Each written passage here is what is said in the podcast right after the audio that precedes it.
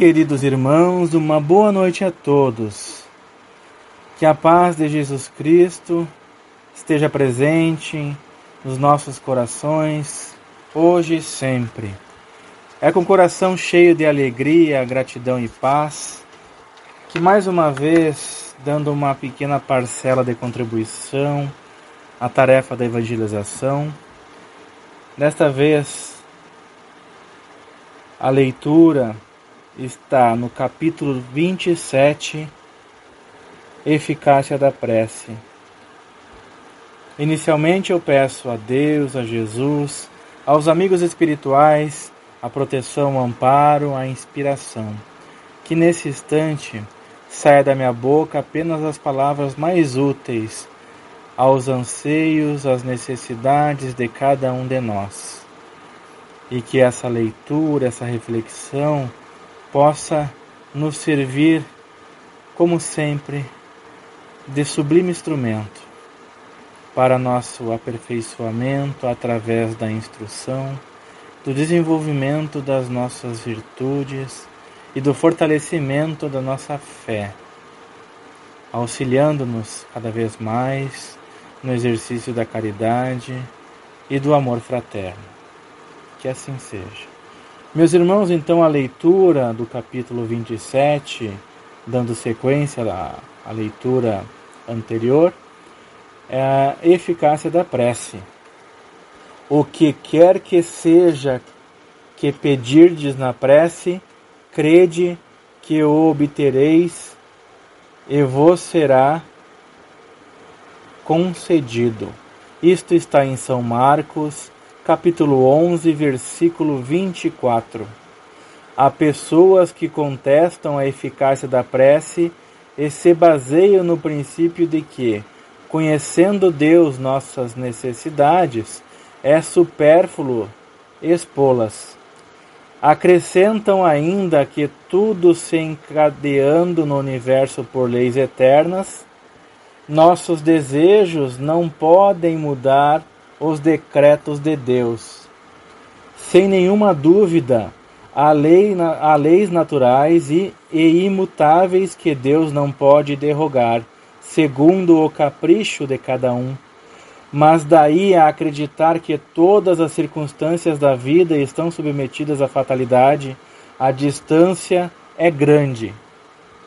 Se assim fora, o homem não seria senão um instrumento passivo, sem livre-arbítrio e sem iniciativa. Nessa hipótese, não seria senão ser, não seria senão que curvar a cabeça sob o golpe de todos os acontecimentos, sem procurar evitá-los. Não deveria procurar desviar o raio Deus não lhe deu o discernimento e a inteligência para deles não se servir, a vontade para não querer, a atividade para permanecer inativo, estando o homem livre para agir num segundo, num sentido ou noutro, corrigindo, seus atos têm para ele e para os outros consequências subordinadas àquilo que faz ou deixa de fazer. Pela sua iniciativa, há, pois, acontecimentos que escapam forçosamente à fatalidade e que não destrói a harmonia das leis universais, como o avanço ou o retardo da agulha de um pêndulo que destrói a lei do movimento sobre a qual está estabelecido o mecanismo. Deus pode, pois, aceder a todos, aceder a certos pedidos sem derrogar a imutabilidade das leis que regem o, o conjunto, ficando seu acesso sempre subordinado à sua vontade. Seria ilógico concluir desta máxima: o que quer que seja que pedirdes pela prece vos serás concebido, concedido que basta pedir para obter, e seria injusto acusar a providência porque não cede a todo o pedido que lhe é feito, pois ela sabe melhor do que nós o que é para o nosso bem. O mesmo ocorre com um pai sábio que recusa ao filho as coisas contrárias aos interesses deste. O homem geralmente se, se, não se vê senão não vê senão o presente. Ora, o sofrimento é útil à sua felicidade futura. Deus o deixará sofrer, como o cirurgião deixa o doente sofrer uma operação que deve conduzi-la à cura. O que Deus concederá se se dirige a Ele com confiança. É a coragem, a paciência e a resignação. O que concederá ainda são os meios de sair por si mesmo da dificuldade, com a ajuda das ideias que são sugeridas pelos bons espíritos, deixando-lhes assim o mérito.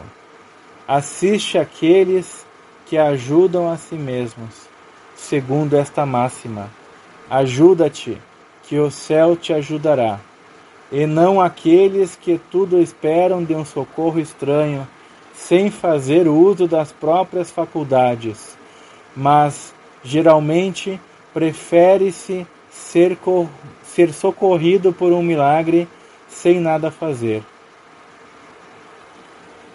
Tomemos um exemplo. O homem está perdido num deserto e sofre sede horrível. Sente-se desfalecer e se deixa cair no chão. Roga então a Deus para o assistir e espera, mas nenhum anjo vem lhe trazer o que beber. Entretanto, um bom espírito lhe sugere o pensamento de se levantar, seguir uma das veredas que se apresentam à sua frente. Então, por um movimento maquinal, reúne suas forças, levanta-se e caminha ao acaso. Chega a uma elevação e descobre ao longe um riacho. Diante disso, encoraja-se. Se tem fé, exclamará: Obrigado, meu Deus, pelo pensamento de, é, pelo pensamento que me inspirastes e pela força que me destes. Se não tem fé, dirá: Que pensamento bom eu tive, que chance eu tive, tomando a vereda da direita, ao invés da esquerda. O acaso, algumas vezes, serve-nos verdadeiramente bem, quanto me, quanto me felicito pela minha coragem e por não ter me deixado abater. Mas dir-se-á, porque o bom Espírito não lhe disse claramente: siga esta vereda, e ao fim dela encontrarás o de que necessitas. Porque não se mostrou a ele para o guiar e sustentar no seu desfalecimento? Dessa maneira, ficaria convencido da intervenção da providência. Foi, primeiro, para lhe ensinar que é preciso ajudar a si mesmo e fazer uso das suas próprias forças. Além disso, pela incerteza, Deus coloca à prova a sua confiança e submissão à sua vontade. Esse homem estava na situação de uma criança que cai e que, percebendo alguém, grita e espera que a venha levantar. Se não vê ninguém, esforça-se e se levanta por si mesmo. Se o anjo que acompanhou Tobias lhe tivesse dito: Eu sou enviado por Deus para te guiar em tua viagem e preservar-te de todo perigo. Tobias não teria tido mérito algum, confiante no seu acompanhante, confiante no seu acompanhante não teria mesmo necessidade de pensar. Por isso, o anjo não se fez reconhecer senão no regresso. Meus irmãos, meditando um pouco sobre a interpretação deste texto sublime, foi possível concluir que a prece ela não serve para terceirizar o nosso esforço, ela não serve para que nos isentemos das nossas responsabilidades. Fica bem claro ali que a prece ela é usando de um símbolo aqui apenas um empurrão. Apenas um fragmento. Mas um fragmento que pode nos possibilitar bênçãos magníficas. Para tanto, precisamos utilizá-la com sabedoria. E ao passo que vamos aprendendo a fazer bom uso da prece, a nossa vida vai sendo facilitada. E quando eu digo facilitada, não quer dizer que as nossas dores, as nossas dificuldades, que nós devemos enfrentar para o nosso aperfeiçoamento, elas sejam evitadas. Tudo aquilo que nós devemos enfrentar, que nós suplicamos, mesmo que não lembremos, será apreciado, será colocado em nosso caminho. Sendo assim, devemos nos esforçar ao máximo no emprego das virtudes. E a prece é uma forma, uma outra forma de empregarmos as nossas virtudes, de aperfeiçoarmos as nossas virtudes é um instrumento muito importante, meus irmãos, e que nós estamos ainda aprendendo. Temos um caminho longo de aperfeiçoamento, inclusive no exercício da prece. E de maneira a contribuir um pouco mais com esta reflexão, quero trazer aqui, meus irmãos, um capítulo que está numa obra psicografada pelo nosso querido Chico, da Lavra Mediúnica do Chico, cujo autor espiritual foi Emmanuel, e essa obra chama-se Livro da Esperança. O capítulo tem o seguinte título: Em louvor da prece. Pediste em oração a cura de doentes amados, e a morte apagou-lhes as pupilas, regelando-te o coração solicitaste o afastamento da prova e o acidente ocorreu, esmagando-te as esperanças. Suplicaste a assustação, a sustação da moléstia e a doença chegou a infligir-te infligir deformidade completa. Imploraste suprimentos materiais e a carência te bate à porta. Mas se não abandonares a prece, aliada ao auxílio das boas obras, granjearás paciência e serenidade, entendendo por fim que a desencarnação foi socorro providencial, impedindo sofrimentos insuportáveis, que o desastre se constituiu em medida de emergência para evitar calamidades maiores, que a mutilação física é a defesa da própria alma contra quedas morais de soerguimento difícil, e que as dificuldades da penúria são lições da vida, a fim de que a finança demasiada, a fim de que a finança demasiada não se faça veneno ou explosivo nas tuas mãos. Da mesma forma, quando suplicamos perdão das próprias faltas à eterna justiça, não bastam o pranto de compulsão e a postura de reverência. Após o reconhecimento dos compromissos que nos são debitados no livro do Espírito, continuamos tão aflitos e tão destitosos quanto antes. Contudo, se preservamos na prece o serviço das boas ações que nos atestam a corrigenda, a breve trecho percebemos que a lei nos restitui a tranquilidade e a libertação, com o ensejo de apagar as consequências de nossos erros, reintegrando-nos no respeito e na estima de todos aqueles que erigimos a condição de credores e adversários. Se guarda esse ou aquele problema de coincidência, se a, corrigindo, se guardas esse ou aquele problema de consciência, depois de haver rogado perdão à divina bondade, sob o pretexto de continuar no fogo invisível da inquietação, não te afastes da prece mesmo assim. Prossegue orando, fiel ao bem que te revele o Espírito renovado.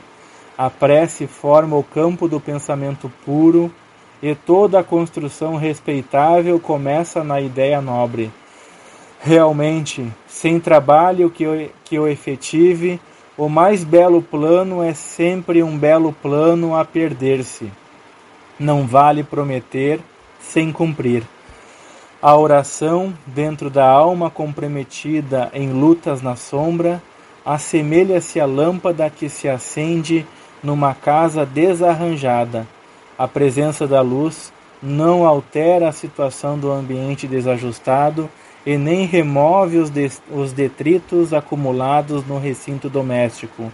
Entretanto, mostra sem alarde o serviço que se deve fazer. Meus irmãos, neste momento então, partindo para os instantes finais desta tarefa de evangelização, agradecemos mais uma vez pela oportunidade, a proteção, o amparo, a elucidação que essa tarefa nos possibilita. Vamos pedir, elevando nosso pensamento a Deus, a Jesus, aos amigos, aos benfeitores espirituais que nos assistem. Vamos nesse instante dedicar um pouco do nosso tempo em prol daqueles irmãos mais necessitados.